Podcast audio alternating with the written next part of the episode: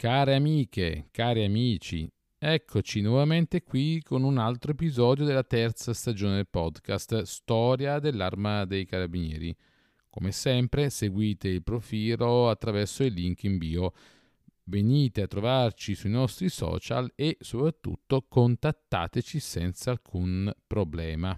Storia dei Carabinieri è un progetto di comunicazione della storia delle vicende dei militari dell'Arma dei Carabinieri ideato e prodotto da Flavio Carbone. Con questo episodio si introduce il tema della Prima Guerra Mondiale. Oggi parleremo dell'uso della uniforme grigio-verde per i carabinieri reali.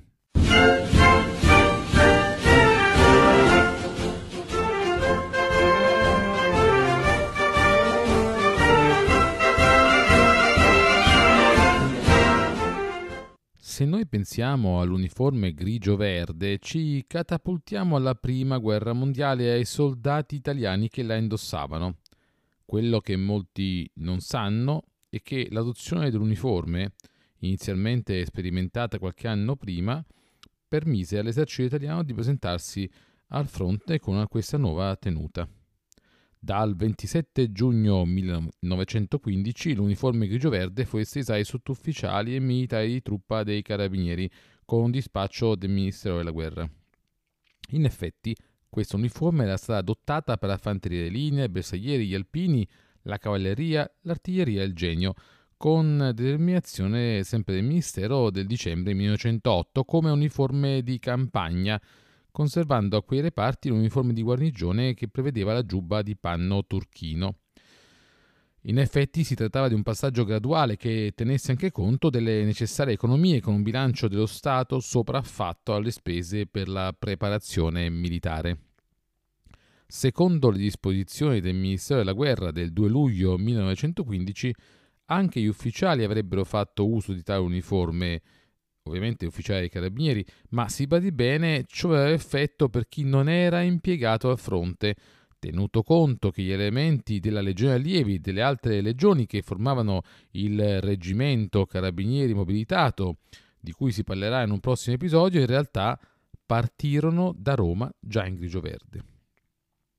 Dunque, né più né meno come oggi, si trattava di una uniforme mimetica, diciamo così, che teneva conto del colore predominante del terreno italiano e ben permetteva o ben avrebbe dovuto permettere di occultare le forme del soldato. Si trattava di una tendenza del periodo storico in cui molti eserciti avanzavano nel campo della sperimentazione di nuovi colori per le loro uniformi in grado di garantire una maggiore difficoltà di identificare i soldati, potendoli così confondere con il terreno in cui operavano. In effetti si pensi che a partire dal 1902 l'esercito di Sua Maestà britannica adottò il colore khaki.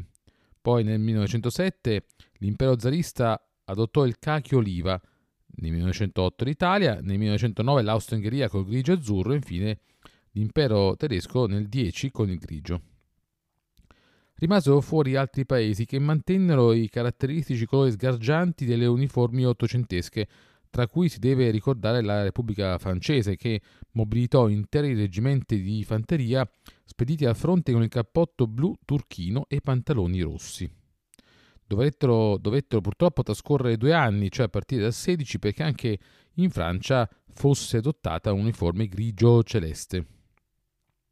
In Italia, a essere onesti, si deve segnalare che la sperimentazione era stata già avviata nell'estate del 5 per iniziativa del presidente del Club Alpino Italiano di Milano, Luigi Brioschi, che si fece promotore dell'adozione di un'uniforme grigio creta, adottata a titolo sperimentale dal battaglione Alpini Morbegno.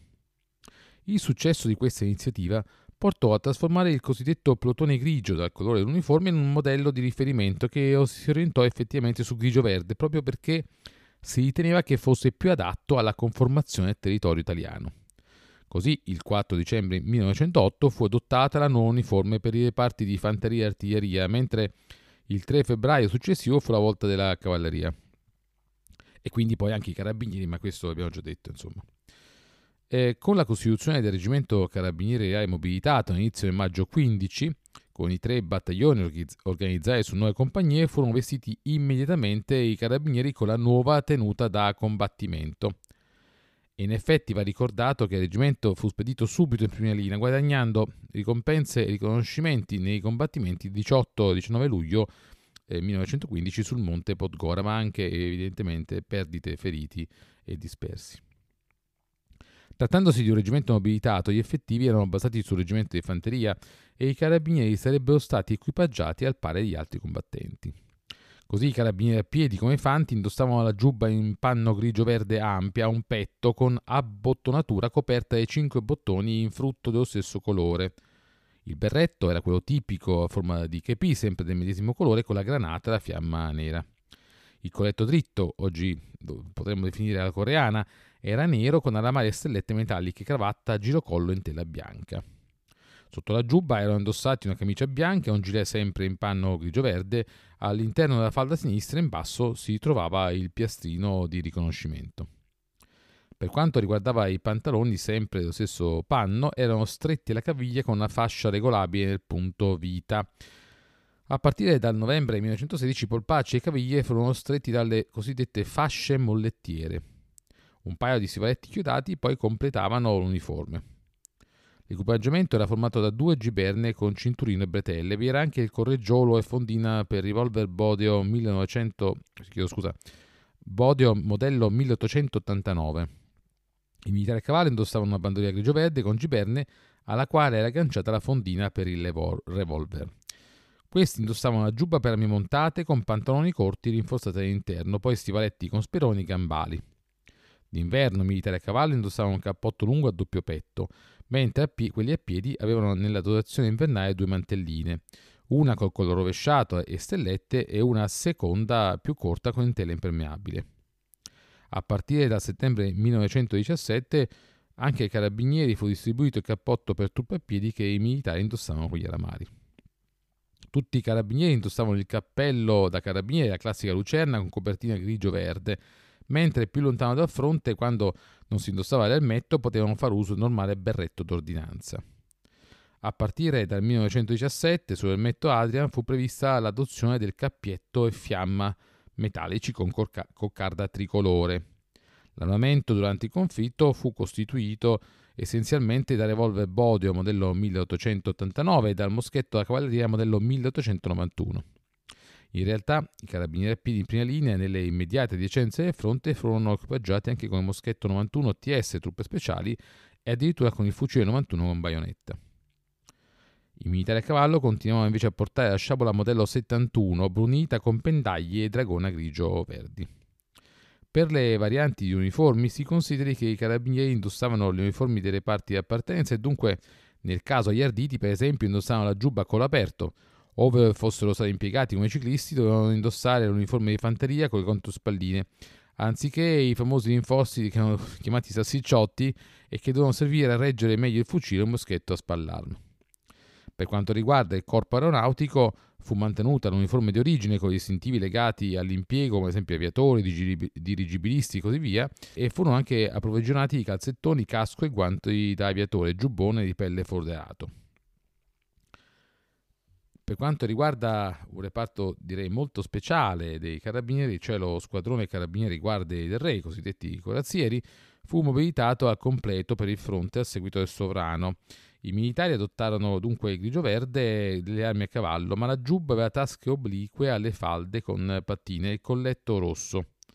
Berretto da ufficiale con aquila reale e il modello 1900 con fodellina grigia e fregio in lana nera per i corazzieri.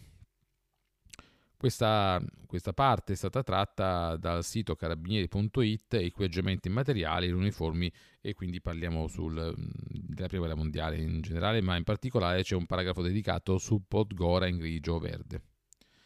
Si dovette attendere qualche anno dopo la guerra per ritornare alle antiche, per così dire, uniformi di panno turchino. In effetti, per l'arma dei carabinieri fu effettivamente ripristinata questa uniforme solo con disposizione del giugno 1923. Il testo di questo episodio in linea generale è stato estratto e rielaborato attraverso sia i contributi apparsi sul sito dei carabinieri che ho richiamato, eh, sia sul volume dedicato alla storia dei carabinieri nella Prima Guerra Mondiale, la grande guerra dei carabinieri. Grazie per l'attenzione, eccoci giunti così alla fine dell'episodio. Vi chiediamo di premiare il podcast con le stelline su Spotify e quindi è sufficiente andare sulla pagina del podcast, cliccare fortissimo sulle stelline valutando così lo show. A voi costa poco, ma a noi aiuta tanto e ci permette di essere considerati come uno show di interesse. Vi invito a continuare a seguirci sotto nel blog e magari a entrare a far parte della nostra community presente nel canale Telegram. Molte grazie, a presto.